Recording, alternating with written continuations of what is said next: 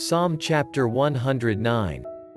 My God, whom I praise, do not remain silent, for people who are wicked and deceitful have opened their mouths against me, they have spoken against me with lying tongues.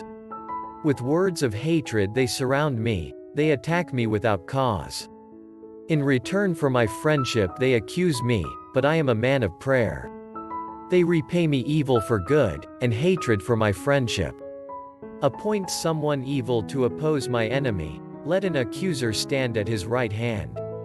When he is tried, let him be found guilty, and may his prayers condemn him. May his days be few, may another take his place of leadership. May his children be fatherless and his wife a widow. May his children be wandering beggars, may they be driven from their ruined homes. May a creditor seize all he has. May strangers plunder the fruits of his labor. May no one extend kindness to him or take pity on his fatherless children. May his descendants be cut off, their names blotted out from the next generation. May the iniquity of his fathers be remembered before the Lord. May the sin of his mother never be blotted out. May their sins always remain before the Lord, that he may blot out their name from the earth. For he never thought of doing a kindness, but hounded to death the poor and the needy and the brokenhearted. He loved to pronounce a curse, may it come back on him. He found no pleasure in blessing, may it be far from him. He wore cursing as his garment, it entered into his body like water, into his bones like oil. May it be like a cloak wrapped about him, like a belt tied forever around him.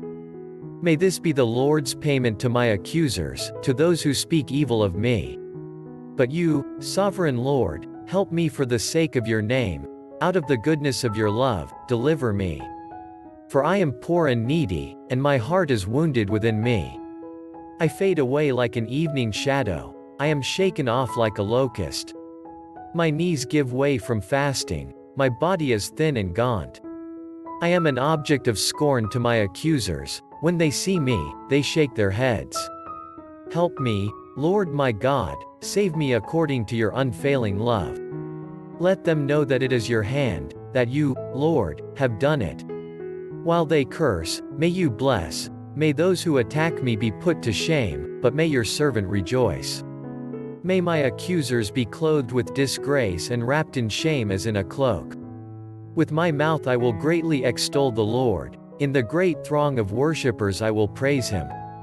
For he stands at the right hand of the needy, to save their lives from those who would condemn them.